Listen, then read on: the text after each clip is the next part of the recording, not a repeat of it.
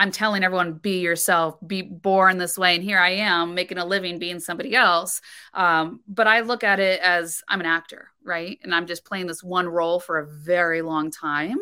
Um, but if if you're not embodying that artist's like life messages and stuff, then then then it's then it's empty, right? Like it's it's just it really is just acting. But I think that it, people can sense the authenticity that uh, I connect with her on that personal level to share her message.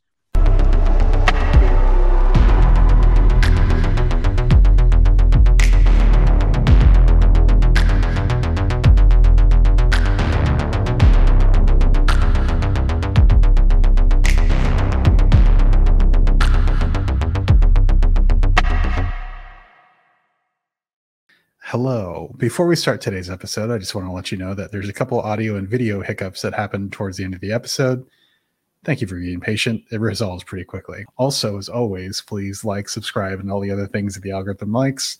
I greatly appreciate it. And with that, let's talk to Tierney. Enjoy.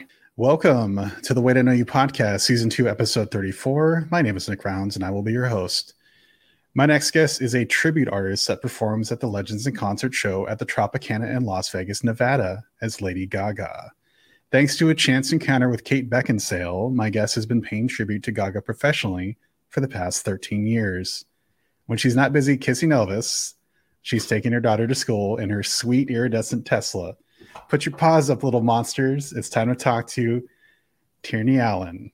Wait, I know you. How are you today? Good. How are you? I love that. Paws up.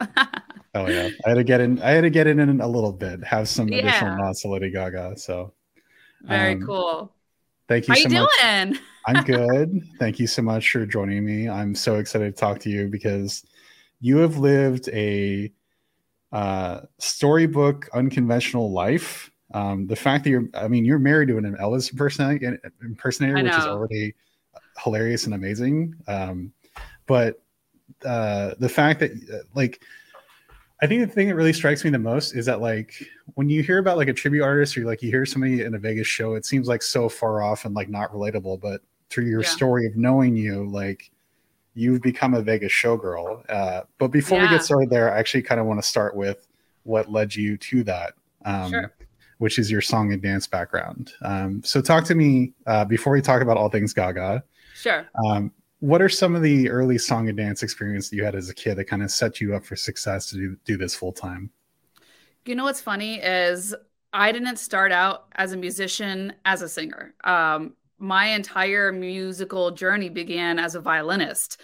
Now, I was in like second grade and I just got hooked with the idea I have to play violin. And at my elementary school, they wouldn't let you join the orchestra until you were um, like in third grade and like everyone knows me now like if i get my mindset to something i'm doing it. So apparently i walked my butt into the principal's office every day for two weeks demanding to play violin. And my mom got a call from the school and they're like do you know your daughter's been he- in here every day demanding to play violin? And we're gonna have to let her now because she really means it. And that's what started it. Um, I played violin just like religiously through elementary school, middle school. I was a concertmaster of the San Jose Youth Symphony. And it wasn't until middle school that singing fell into my lap. Kind of crazy. That's awesome. Was there anything, I mean, why was it violin? Was there anything that like really kind of inspired you um, to chase after that initially? My mom was really into Elton John, and I know that there was like I remember seeing a concert of him on TV, and there was like a full orchestra around him, and I was like, "Wow, look at them! That looks so cool." And then there was at the time the Disney Young Musician Symphony Orchestra, and that was on TV, and I'm like, I just something about that instrument just like consumed me, so I just again, I had to play it. Like, look, I got a violin on tattooed on my arm, and it's it it was my life. And uh, I actually teach. Uh, I have a student now too, so that's it. it kind of has never left me. That's awesome. And then, as far as like some of your other early like musical or dance related um, things that kind of led up to where you are today, like what are some of those early things that you started with that uh, really still play into what you do now? Sure. I mean, alongside with playing violin, of course, I was in all the dance lessons. I went to performing arts middle school called Castillero Middle School, and I was in a show choir.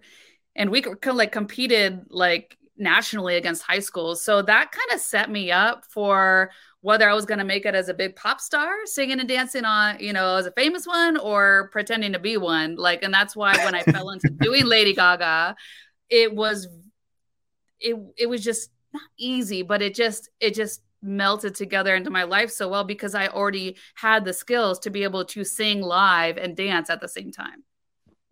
You'd done it so many times that it wasn't really scary anymore. And no, not yeah. at all. Yeah. Um, so thinking about all those things that, uh, that you had to learn as a kid, like all the mechanics, all the routines, all the stretching, mm-hmm is there anything that you did then that still applies what you do today that are that you still think is super important?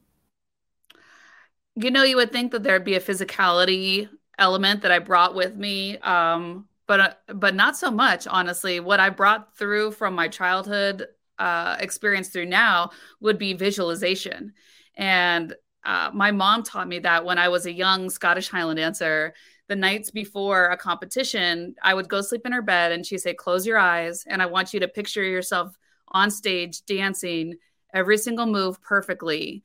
And that's going to help you tomorrow. And it always did. I mean, I did, I did pretty well. I mean, as I got older, I wasn't like a champion, but I took that through um, as a professional in Vegas because I'm literally visualizing Lady Gaga while I'm on stage. I'm imagining her in real time what does she look like while she's walking? What does she how does she hold her mouth? How does she put her hand up? You know little things like that that um i think i grew over the years to be able to do it not just laying in bed with my eyes closed. I can do it right now. Um well i mean digging into that further that's actually really really really fascinating. Um so I guess uh, maybe just to skip ahead just a little bit. Um, but as far as like making a routine um, focus around a Lady Gaga song, like because you have dancers sometimes with you as mm-hmm. well, like from a choreo- choreography standpoint, from a look standpoint, like how do you articulate that to other people beyond just yourself? Because that sounds like it's super difficult to like sell that vision that's in your head. Um. Well I have been spoiled quite a bit at Legends where they take care of the choreography and the dancers. And these dancers here in Vegas are used to being at that caliber of of technique that they know, oh, we're doing Gaga today. It's got to be this certain way. So I don't really have to give much direction. But if I were to take on new dancers, I'm I'm hopefully going to be doing some touring next year. I will have to, you know, it has to be stoic, it has to be solid and and really refer them back to Richy Jackson's style of choreography, which is just uh it's hard to explain. You just have to see it, you know, and and if you don't have it, then you're not one of Richy Jackson's dancers. I was just gonna say, is, is there any way that you could articulate what what makes a Ricky Richy Jackson dancer different than other people? That... It's like he has a lot of just very like isolated moves, very very strong, very straight faced, um, statuesque. Um, I mean, when when I saw the Chromatica ball this last year, it, they've always been solid, but there's something like otherworldly about the way her dancers convey themselves on stage, you know. And if I can audition and bring that style onto my stage, oh, that would be so cool. um, I guess uh, since we are talking about it already, like, um, is there anything else as far as like the elements of Gaga like that that you just mentioned um, that really, unless you're a hardcore fan, you wouldn't really know or notice? Like, what are some of the elements of Gaga that you know, like the back of your hand, that you've incorporated in your show, like that, like the dance style? Are there any, any other things like that that are like relevant to? Uh, oh, for sure. There there's two main things that I always have to hit when it comes to to doing her shows and the average person wouldn't know and they might be even annoyed by it but one thing is you got to scream at the audience and, uh, and a lot of times it's put your fucking hands up you know and i mean you can make a drinking game watching gaga do a show how many times she says put your hands up or you get up and dance you know so you're yelling at the audience i have to do that um, and then the other thing is at some point in my set or my show, I always try and convey a message of kindness and love and acceptance for everyone and equality. She always hits that. And um, bringing the audience into my space and reminding them that Gaga is not just this weird, you know, avant garde artist, but that she has a heart and a soul and cares about humanity. I think one of my favorite clips of her ever is where she's like mid dance um, and she's like dancing along to Poker Face, and she's like, "It's Poker Face, get up! Why are you sitting?" Oh Just yeah, yelling at the audience. The yeah, that was like the monster ball. You see her, and she's like, "I'm." Oh, I think it might have been telephone. I'm singing telephone. Get your fucking ass up and dance. And you see the stadium, people sit in the seats. No, if you go to a Gaga concert, you're standing the whole time, no matter where you got your seats. Even the cheap seats. If she yeah. sees you sitting, you're in trouble. Yep, you're get your ass up. That's hilarious. I apologize if there's uh, construction noise in the back. Just the joys of living in Seattle. Oh. Um, but uh, so walking back a little bit, you mentioned something that I think is really interesting that a lot of people might actually know about, which is Scottish Highland dancing, mm-hmm. which is different than folk dancing, which I just learned seconds ago before we started uh, the interview. Yeah. Um, can you talk to me about what is Scottish Highland dancing? Why is it different than folk dancing? And like, what are some of the types of thing you, things you had to learn to excel at that? Absolutely. Uh, Scottish Highland dancing and the folk dancing or the country dancing. Um, Highland dancing was brought up uh, by the Scottish military in the in the Highlands as a form of calisthenics um, that they would, you know, for agility training and strength training because it's all jumping jumping on the balls of your feet. Every dance that you do um, tells a story because they were very superstitious and traditional. So things like the sword dance, you know, they would everyone be drinking and partying the night before a big battle and they'd pull out the swords, you dance over the swords, you kick the sword, then it's a bad omen for the day's, you know, battle ahead. So um, that's where that's at. And only men could do it back then. It, women, forget women. Um, it wasn't until much later that in uh, the Aboyne the Boyne era that the women could start doing dancing, Scottish Highland dancing, and it was still nowhere near the um, physical athleticism of the Highland dances, like the fling, sword, seann triubhas. Um, but when you compare it to something like uh, the folk or the country dancing, that is more of like a social dance that you would do like at a ceilidh. Um, if you like, there's like I think they're called strip the willows and stuff like that. And you you could go to a Scottish pub like in Scotland and even today, and the the the Celtic band will say, "All right, everybody up for Strip the Willow," and and just everyone knows it. I think they even learn it as PE in in Scotland. So maybe they learned some Highland dancing, um, but it just I guess the biggest difference is what it was used for: social versus athleticism. And Highland dancing nowadays, it's hardcore. Like if you compared back then, it was just like kind of you know, jumping now, it's like you have to do plyometrics, you have to weight train, you have, I mean, you're on it. Your leg, your thighs are like rock hard, and um, yeah, so it's it's just different. Um, I fell into it because my mom was studying our family genealogy and discovered way back somewhere we have some Scottish heritage, and we went to Scottish Highland Games, and I'm like, I want to do that. I can do that. And she's like, I don't think you can do that. So it kind of started as um, like a bet with my mom or so, because I was only a ballet dancer at the time. And I jumped right in and I started competing and started doing really well straight away from the beginning. And it just became such a, a great part of my life, very social, um, great way of exercise. And it just stuck with me. And I became a teacher later on when I turned about 21. I, I taught in San Jose, one of the biggest schools in California. That's awesome. Um, yeah, that's another thing too is that you're natively from the Bay Area. Shout out. Yep. I hate San Jose. Even though you're a Vegas resident, always got to bring in people from the Bay Area onto the show. For sure. um, is there anything else that like? Uh, well, you mentioned that it that usually occurs at the Highland Games. Um, is there any other place, any other venues where you typically would see that type of performance or competition? Um, and is there any other things um, that made you really appreciate that dance, especially for doing it so long, especially now from not really having done it for quite a while, like professionally. Mm-hmm. Um, mm-hmm. What are some of the things that you appreciate from that time? I think um, now that I have a daughter, uh, I'm I'm bringing it back into my life as something for her to do because it's so good for um, just coordination and agility, strength, um, and just something being being a white american girl we don't have very much culture so it gives me an excuse to have a little bit of culture um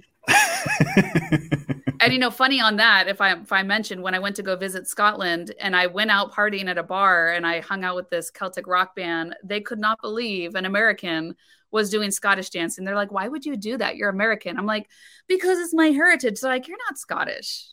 Like maybe, you know, 100 years you were, you know, it, it was just funny that the Scottish people couldn't understand why I would do that. And it's because as a white American woman, I have nothing to grab onto. um, I feel like a piece of like white bread toast you know um, so so having my daughter just gives me an excuse to bring just a little bit of some kind of culture an excuse to teach her about other places in the world and this is how they dance and um yeah so it, it's come back like that and she's she's oddly good at it too uh yeah so it's been fun to watch her grow the apple is not fall far, fall far from the tree i mean yeah. her her dad is a singer and dancer as well which is awesome uh-huh. actually uh yeah it just again hilarious that you're married to an Elvis impersonator. But I know. I, I mean, it could have been more perfect. The way I mean, when I met him, I had just like sworn off men for life. I was like, I'm done. I don't know where he is. I'm done. And then literally the next week, I was visiting Las Vegas, uh, visiting my mom, and we were at a karaoke bar. And the most gorgeous man in the world walked into the bar. He looked like Elvis, and I said, "That's the guy." And I that was it. I went and hit on him, and you know, the rest is history. But you know, for for the viewers or listeners out there, my husband's not like you know some gross fat Elvis. Like he's he's hot. He's hot Elvis. So and he he has one of the only all Elvis shows on the Las in Las Vegas, and it's called All Shook Up, tribute to the King.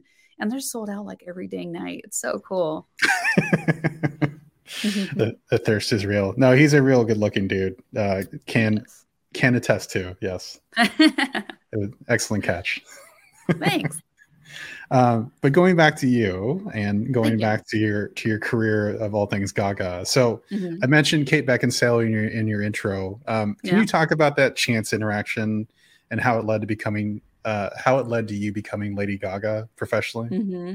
The strangest, I mean, it really, even all these years later talking about it, it, it is a strange chance encounter. I, I was working at Santa Mon- in Santa Monica at Fred Segal selling designer sunglasses and she was one of our regular customers. She would come in, pick out 20 glasses, her assistant would pay, you know, and then she disappeared. But this one time she was in and she decided she was paying for herself, you know, not her assistant. And she said, You know, you look like that Lady Gaga. And I didn't, you know, Lady Gaga was brand new. I had no idea who she was. And I said, Wait, what? Who? And she said, You know, she sings that song, uh, Just Dance. And I, I thought that was an Ashlee Simpson song. that tells you how long ago this was. Um, so she's like, no, really, you can make a job out of doing that. You should look into it. And that was kind of it. Like she didn't like jump all, you know, she just like, you should make a job. And she just left. And um, when somebody of that caliber, you know, celebrity tells you that, you're like, so I jump online. And I'm like, oh my God, impersonation is a, this is a thing and that's just what started it all. And I, I dressed up as her for Halloween. The gays in in, uh, in West Hollywood loved me, so that was kind of like my stamp of approval. If the gays love you, then you're good. And then it just kind of snowballed from there. Shout out to West Hollywood, always Ooh. always coming with the culture. Yes. Um, so how did how did so building more upon that? Can you talk about like the the snowball that was you going from that chance encounter from Kate Beckinsale to dressing up on Halloween to actually taking it super seriously. Uh, like sure. what was that? What was that journey for you? Because eventually, obviously, you're at Legends of Concert now at the Tropicana. In between those times, like kind of what led you towards that?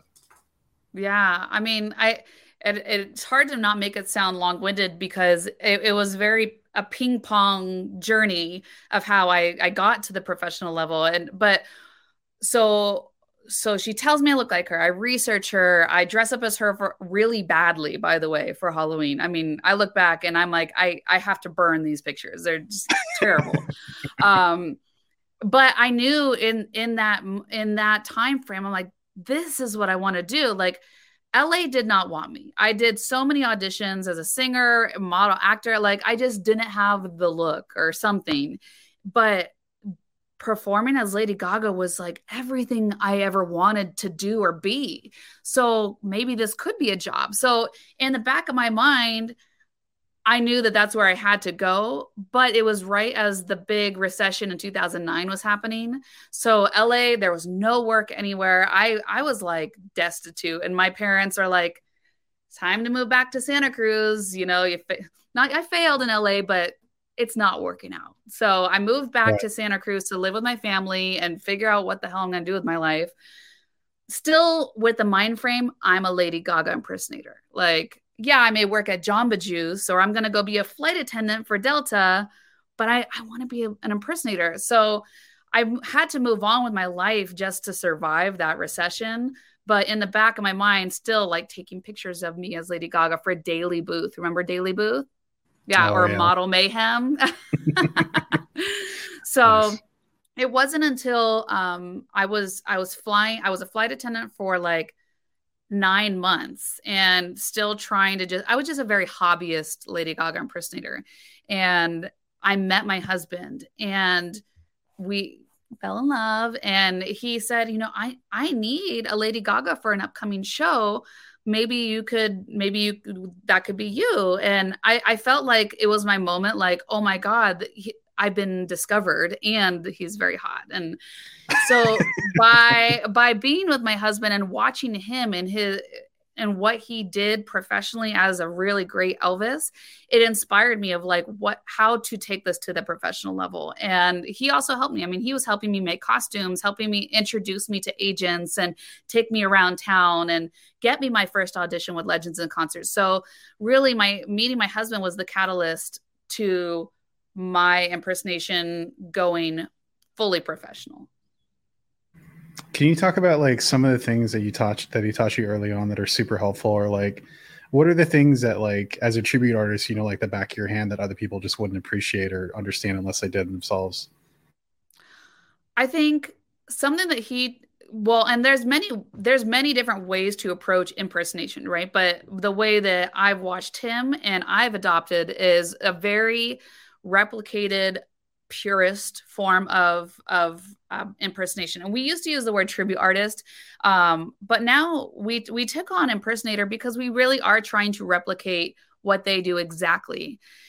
And uh, i'm not trying to put my own little spin on it. So he taught me that. He said if you're going to wear lady gaga's yellow wig from the monster ball you need to wear only those costumes with that yellow wig. You can't just throw on a blue wig and a black leather costume and put some glasses on it and call it Lady Gaga. No, you need to make sure that everything is chronologically correct for that illusion to sell to the audience. And it's it's so true. I've uh, over the past 13 years by being the most exact as possible that's why things like my getting mobbed on the las vegas strip everyone thinking i was really her it's because it all lent to the illusion the perfection that i put into it sells it to people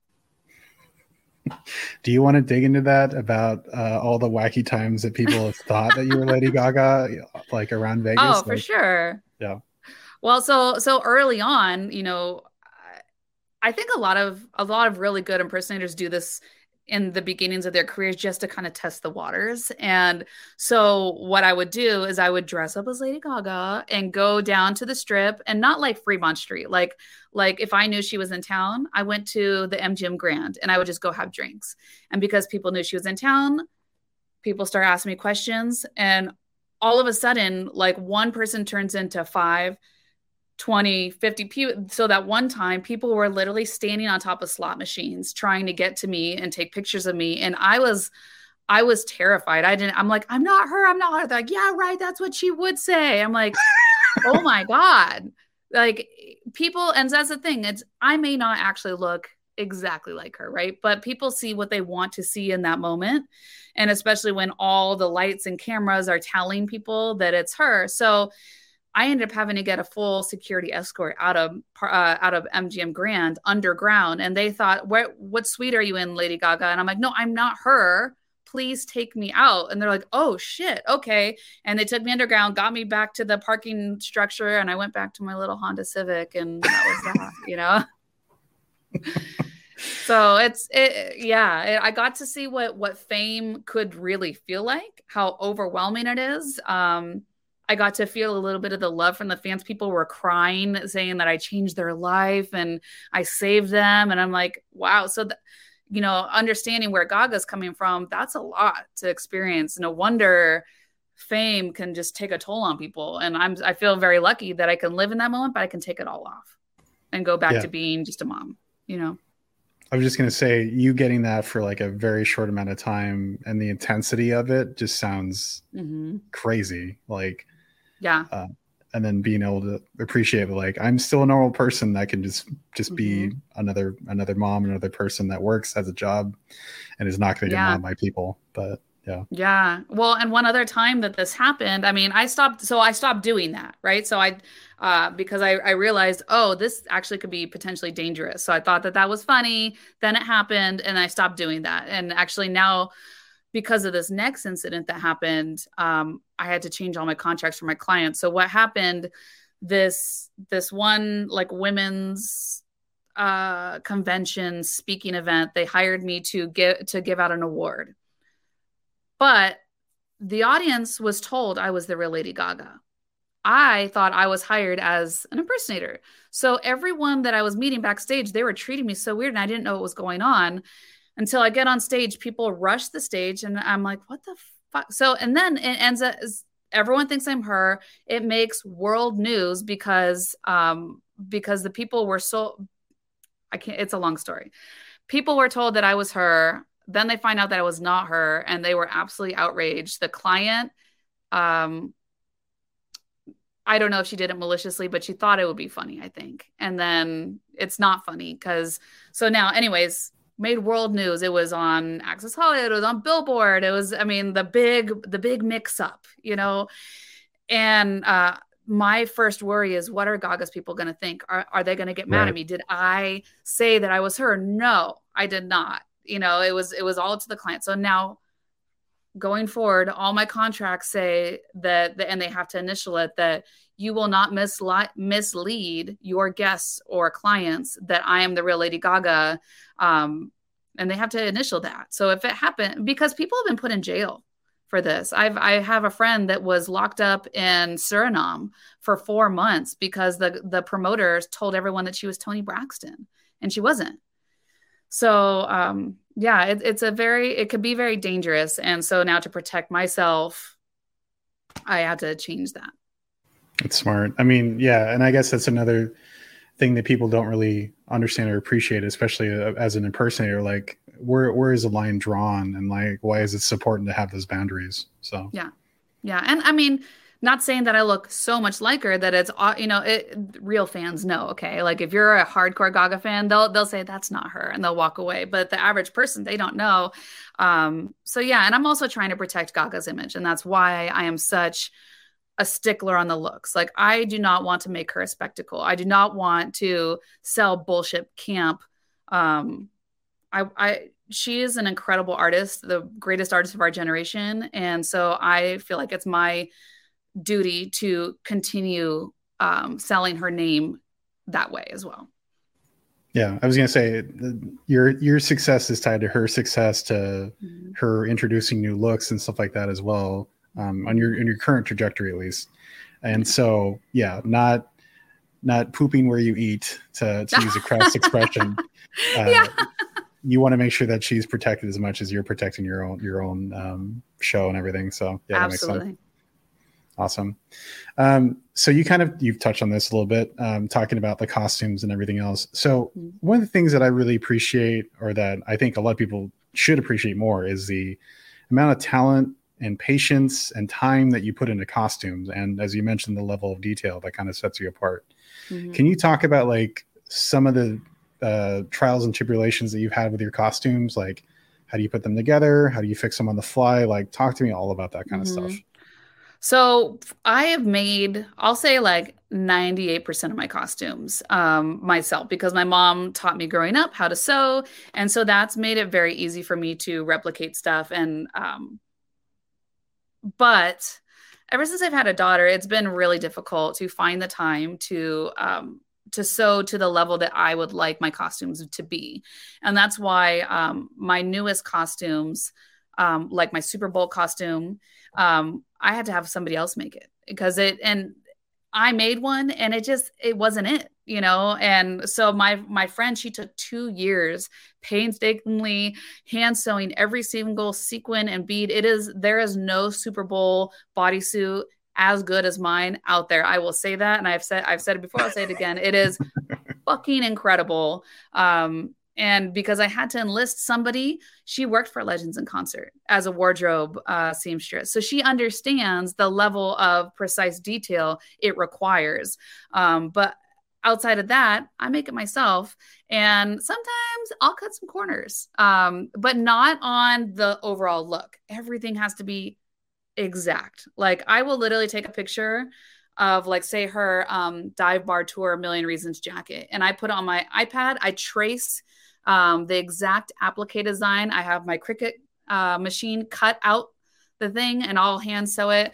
Um, but sometimes I'll cut corners, like I'll buy like a black bolero jacket and and crystal that instead of trying to make reinvent the wheel you know what i mean and i think that's where a lot of um, tribute artists will will get like that we have to find ways to make things turn around really quickly um, yeah so in my recent years i've had to kind of um, relinquish control a little bit and say you know what maybe it's not that important that i make everything and i can try and let other people do it as long as i trust that person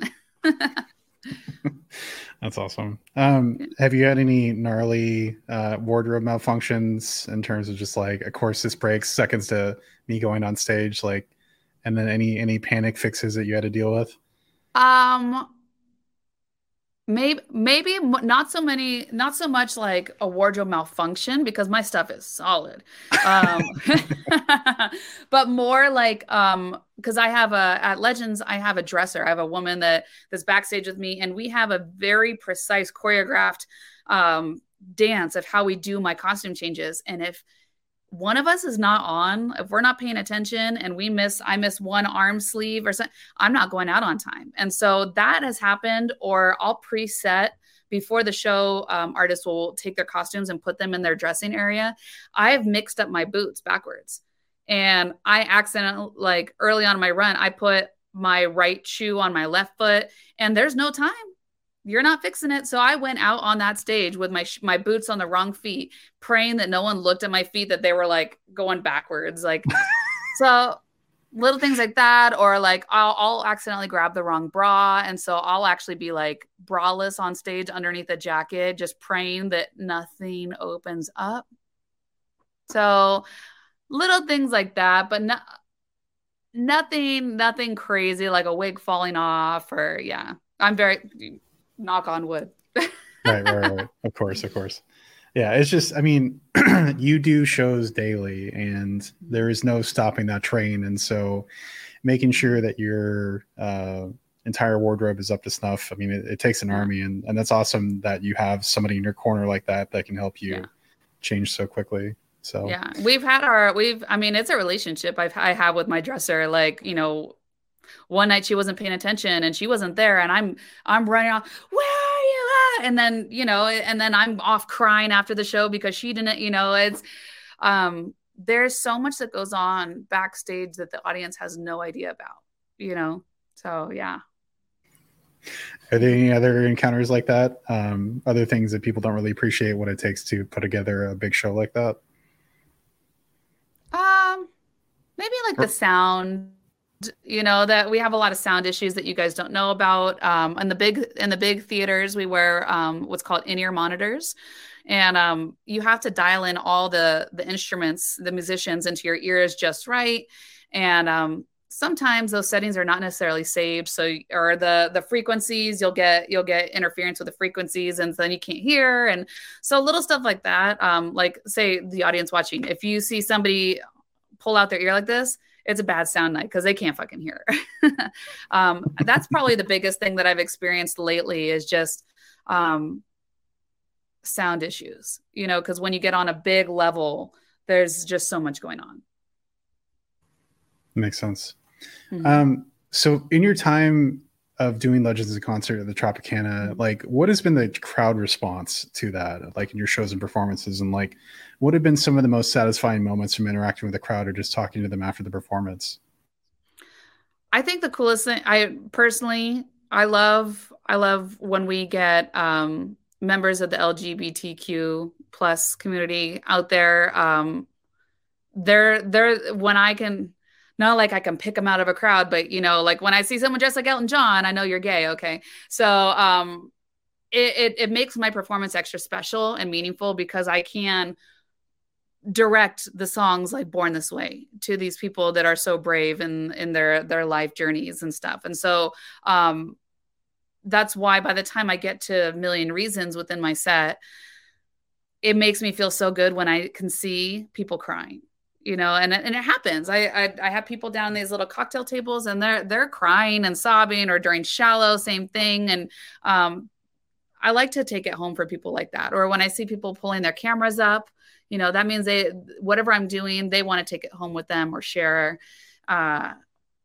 but yeah i think that's that's pretty much the biggest thing is when i or when i have children in the audience i like to direct um, some love to the children and you know make sure that you be yourself and you know if you're weird or silly or whatever be that and that's okay because that's how i got to where i am you know that's another really important point about just not just you but also you know gaga as a whole in terms of like the the mission that she promotes of you know born this way and everything else um, mm-hmm. in her performances of like how much she's embraced the lgbtq community like mm-hmm. It's awesome that you continue that and just continue her message not just her show but her message too in your show which i think is yeah. awesome i think it's really important um, that it's not you know, it, and it is very contradictory, right? The I'm telling everyone, be yourself, be born this way, and here I am making a living being somebody else. Um, but I look at it as I'm an actor, right? And I'm just playing this one role for a very long time. Um, but if if you're not embodying that artist's like life messages and stuff, then then then it's then it's empty, right? Like it's it's just it really is just acting. But I think that it, it people can sense the authenticity that uh, I connect with her on that personal level to share her message. So, in addition to um, Legends, you've also done some like private gigs occasionally, and obviously that's like way more like in your face and yeah. like less less distance between you and the audience. Like, yeah, even those smaller shows, like, what has that experience been like for you in terms of interacting with people?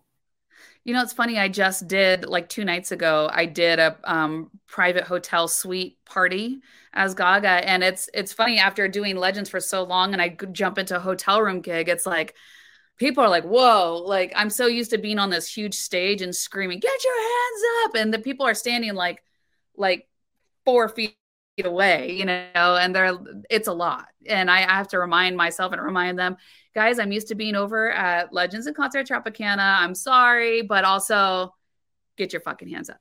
so uh, that that that's what I experienced the other night. I'm like, oh wow, I'm a lot. I'm a lot, a lot. But uh, but it also it's it's fun because then they get like a Vegas show in their room, you know. Yeah, I was just gonna say, I mean, the intensity that you need to bring to the show, even if it's a smaller venue or like a more intimate venue, like if you're if you're not committed to it, like people are, are not going to buy into that. Like, and that's right. really a huge thing of impersonation is that you have to throw your whole self at it and making mm-hmm. sure that people really truly believe that you're, if not impersonating, like fully embodying this this you know artist. So yeah, that yeah. totally makes sense. Mm-hmm. Um, so not to have a hard left turn, uh, but I want to bring it up because it's an important part of your uh, about your about your journey in your life. Sure. So obviously the pandemic sucked for everybody. Um, the pandemic sucked a little, a lot more for you and your husband actually. Um, yeah. But so it was a double whammy of there's no shows in Vegas, mm-hmm. and then also something happened. You were diagnosed with breast cancer. Yeah. Um, can you talk about your journey of what that was like around that time? Um, not sure. to get too personal, but just like what was your experience like? Yeah, it was uh it was crazy. Like the world shut down and all my entertainer friends, including ourselves, is like we lost everything. I mean, not like we lost our homes, but like we lost our jobs. We were told we were not essential, you know, and trying to um, come to grips with that and be at home all the time. And then one day we're in our backyard and my husband just kind of grazes my my boob and he's like what is that? And i'm like no it's nothing. And and you know just kind of brush it off. And then we decide you know oh maybe i should get this looked at. But you know pandemic lockdown what are we going to do? And um so long story short my my ob decided to open up her office just for me. Finds it within a month i was in chemo. It was it was it already advanced to stage 3 breast cancer. Like hello i'm only i'm only 30 at the time i was only 34 years old. How is this even possible? And it's because we don't have proper early detection for younger women. Young women are getting breast cancer left and right and they're not being screened because we think of breast cancer as a older woman um, disease and it's not true. It's it's yeah. So um, it really felt like the world was shitting on me uh, and my family. It just uh, yeah it was rough. And then you know with that comes all the uh what i call them um like like grief tourists. People like, oh, her life's falling apart and she has cancer. Let's do interviews and all that. So simultaneously, we were in Time Magazine. We were on CBS News documentaries and stuff telling our story about um, losing everything and cancer. And it was cool. Um, but it was hard. And yeah. And no one really tells you about, um, I guess, uh, later on the the PTSD that you kind of experience um, going through cancer. And I think that I'm finally out of those woods, being two years cancer free now. But um, yeah, I think. Thank you. But I, other than like this, like day to day, I pretty much don't talk about cancer anymore. You know. Yeah, I mean yeah being being a, a, grief tourist as you put it i think is that that's something i definitely want to shy away from it's more of like a as you mentioned you were very young when you were diagnosed and mm-hmm. we're somewhat close in age and like to me a personal journey of somebody that's experienced something that nobody else has experienced or maybe they might experience in the future mm-hmm. i think that's an important story to tell and. I think as you as you mentioned, the world shitting on you. I'm not here to focus on that. God damn! Like it's like, what else you got? Seriously? And then people people in my family dying left and right. It's like, let's let's. I think can we, can we can have we, a couple good years here now, please? Right, right. Thank you. Can we, can we, have a break? Yeah, and we're still have not. I don't even know if we've reached that yet. We're just kind of like trying to come back from what what was there before. But yeah, I feel yeah. that. Um, yeah, I mean, I feel, pre- I feel pretty solid about my 2022 year. Like I spent nine months in Legends of Concert. Um, my daughter's doing great. My marriage is doing great. I feel healthy. I feel like I'm finally out of the woods of the PTSD land, you know. Um, so I think I finally got it back. um, but I just hope that you know no one else gets shit on you know like everyone out there take care of yourself your your your body and your health um and don't think that like just because we're young nothing can happen to us you know cancer is there and um, make sure that you're being screened properly. Are there any other things that i mean from you experiencing that of the things that you didn't know about ahead of time that you think more people should be aware of? Like what are some of the things that that you had to deal with that you kind of were surprised or shocked by in terms of like this is part of the journey that people don't really talk about or understand is part of the what you're subjected to. Yeah i mean physical physically wise right we everyone knows chemo radiation it's all garbage. It's, it sucks right? Um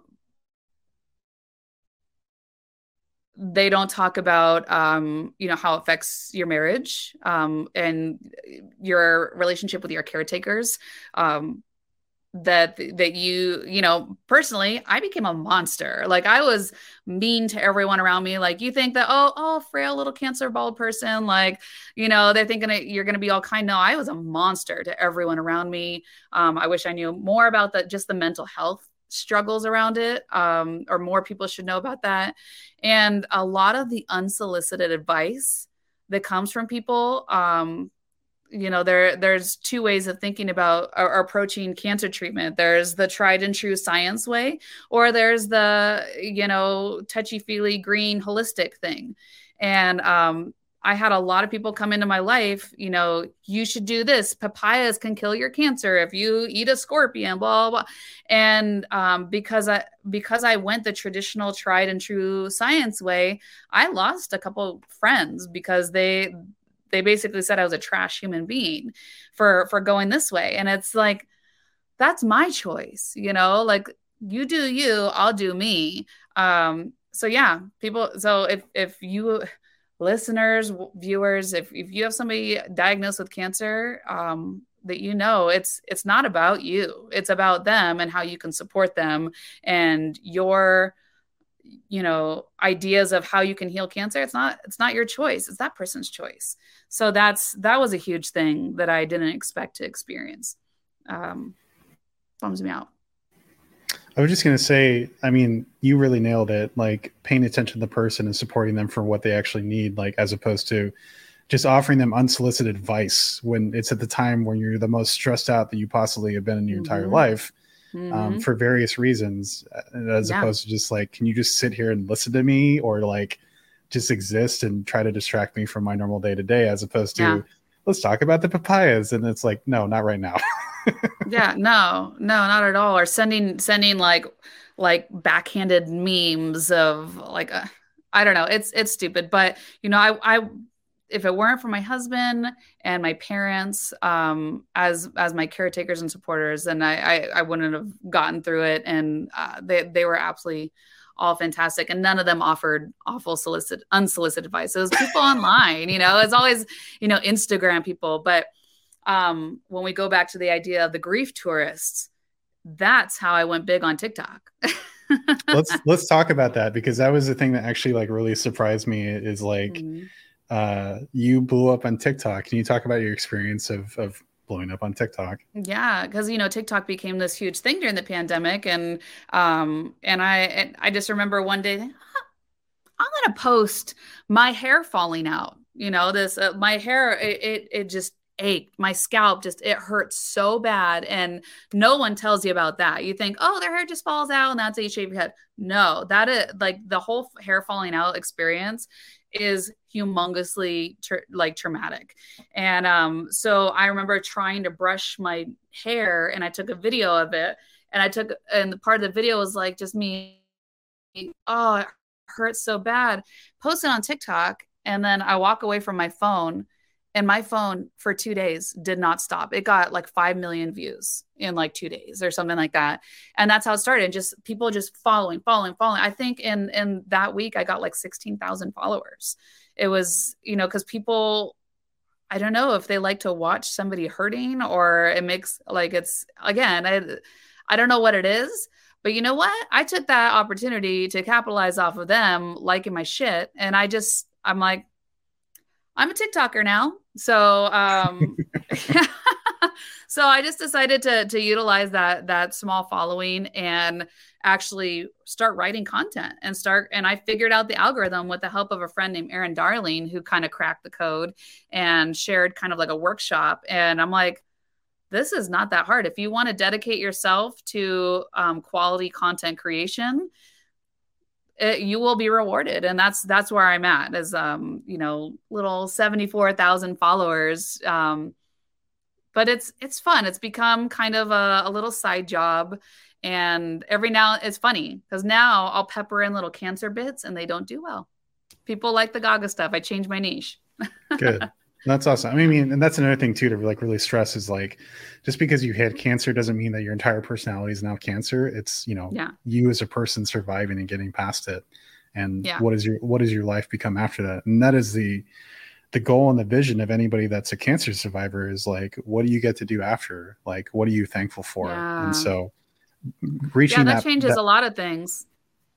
Something, um, you know, there's a whole there always has been a stigma with when or you know women in aging and oh women aren't allowed to age and um you know so many people i know don't like sharing their age and stuff and i tell them how lucky are you to have a birthday and they they just don't get it because they haven't lived through cancer to be grateful for having another birthday like every birthday now is huge for me um, because I know what it was like to maybe not have another one. You know, I I I remember being so sick. I'm like, I'd rather go than live through this awful treatment, you know? So yeah, it changes your perspective on life. Um, and then also, uh, w- along with TikTok, in addition to your own personal account, you've also launched Legends. You've helped launch Legends TikTok as well. What has yeah. that experience been like? Not only selling that to the people that you work for, but also your your coworkers as well.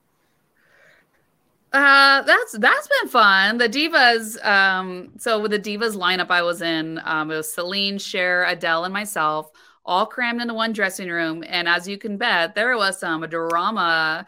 Um, and I was there to film all of it. It was, and you know, they they would tease me like, "Oh, what are we filming today? What are we filming today?" And um, but it was so fun because they were so often ready to just like do whatever I uh, like put together for them. And it and they got tiktok gobbled it up. They loved it. Everything hit. Everything did well. I got the account i think up to like 14000 followers. And um but now that i'm not in the lineup i do find it hard to remember to run the account uh because i'm not i'm not an active person on it you know um what but it's funny you ask about that because today i'm going to the Legends office to be filming the Elvi, all the Elvis guys in the Legends show, and um, trying to create drama with those boys and film it and make it palatable for the TikTok audience. and now I know that what the plural Elvis is thanks to you. Elvi. Amazing. Um, all right, Tierney. Uh, it's been so much to talk to you, and I have one last softball question for you, which is yeah. what is your favorite era of Gaga? What is your favorite song, and what does it mean to you personally? Oh shit. One one cannot just have one favorite Gaga song, okay? Sure. but let, us talk let's talk about the one that kind of means the most to you now in the moment. Like what is the first one that comes to mind and talk to me about like why does it mean to you? What does it mean to you? Why is it important to you? And like what are some of the things that you appreciate that you think are super special about the song or the era? Okay. So I, I know exactly what song and it's a deep dive. It's a deep cut into the joanne album. And lady gaga's joanne album will always be my favorite and that's because i was in the hospital in labor giving birth to my daughter the day that album came out. But specifically one song on that album called angel down. It is a song that Gaga wrote after the Pulse nightclub shooting.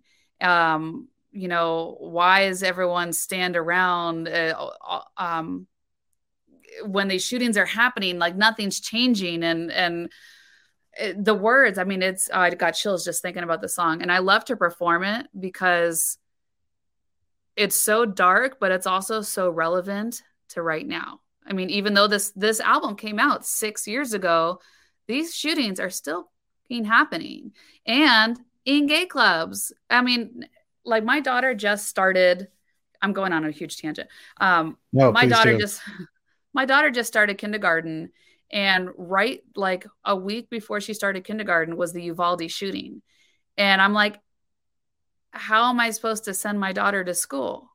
Like, she's no one's safe no one's safe. My daughter, like the one place my daughter should be safe is where she's going to school and that's not even safe now. So Angel Down has cycled through my life so many times. During every time one of these things happens i remember this song and i go live on tiktok and i sing it um, live from my piano playing it just to remind everyone you know this this is a humongous problem and it's it's heartbreaking. So yeah i think that that's one of the most powerful songs she's put out that no one realizes. Uh, it's just one of those hidden gems on that album. Yeah, I should say so. This is our Thanksgiving episode, but uh, we were mm-hmm. filming this the week that the Club Q um, shooting in Colorado Springs just happened, which makes this that song even more relevant, unfortunately. And just like with every song that kind of ties into civil rights or any any ongoing issues, it's it's unfortunate that the past is prologue. That the things that we hope to overcome or get past or be better for, like, are still unfortunately relevant. And so. Mm-hmm I think you really put that really beautifully. But yeah, it's just it's important to keep the conversation going and understand like that these songs can start conversations that hopefully will lead to change. Yes, I hope so. And and that's why again, I think that Lady Gaga is the greatest artist of our generation because she's not just a pop star. She said pop star doesn't have pop music doesn't have to be lowbrow. Just because it's pop it, can have substance. It can it can change the world, and I I feel like she has. She was the beginning of the world changing a lot of views on equality. So um, I can't wait to see where we are in 10 and 20 years from now, hopefully, with the aid of her and other artists that are inspired by her. Absolutely. Tierney, thank you so, so much for your time today. It was absolute Yay. pleasure to talk to you. But before we take off, uh, is there anything that you like to plug or shout out? The floor is oh. yours. Oh, thank you. Um, so, actually, I've decided to produce my own show. Uh, it's a one night show, and this is coming out of left field for everyone, maybe even you too. Um, there's a big conspiracy out there that when Amy Winehouse died, she became Lady Gaga. And it's so funny. These women they resemble each other so much. And so I've decided to produce a show where I pay tribute to both Amy and Lady Gaga in the same show. I'm challenging the hell out of myself by trying to do two artists in one show, but I'm going to do it. That show is going to be on January 6th at the Space here in Las Vegas. Um, we will have the ticket link coming up, and the show is called Lady Winehouse. Wow, that's incredible. Thank you. And you've done dry runs of Amy Winehouse before as well. Like, what is what has that experience been like for you? That was a whirl. Starting to do Amy Winehouse was a complete whirlwind. I I've been told for years that I resemble her, and I never really did anything about it. And one day I was bored. I'm like, let me do a makeup transformation to become Amy Winehouse for a TikTok. That night or the next morning, I wake up to a message on my phone say, from a, a an agent saying, We need an Amy Winehouse sub for the 27 show at the Virgin Hotel. Will you audition?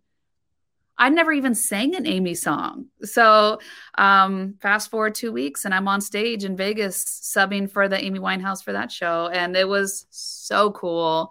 And I fell in love with Amy through learning to do her. And um, yeah, so I want to keep it going. I, I don't want to forget all that work they put into that moment. I want to keep her memory alive. There are some incredible impersonators out there that do Amy, and I hope that I could just get somewhere near close to what they do. Yeah, it's it's so awesome. And it's showing like you know like how talented you are as a impersonator, as a performer in general. That you are versatile, and that you have yeah. more tricks in your bag. So that's awesome. Got something up these sleeves. Besides your awesome tattoos, um, yeah. Is there anything else you like to plug? Your TikTok, TikTok, perhaps? Well, you know, of course, you guys, I all my branding, everything is Vegas Lady Gaga, whether it's vegasladygaga.com, TikTok, Instagram, Vegas Lady Gaga. I am the wish.com Lady Gaga. the very expensive wish.com Lady Gaga. Amazing. awesome. Thank you guys. Tierney, thank you so much again. It's been an absolute thanks, pleasure Nick. to talk to you. Mwah. Everybody else, thanks for watching. Thanks for listening, and we'll catch you next time.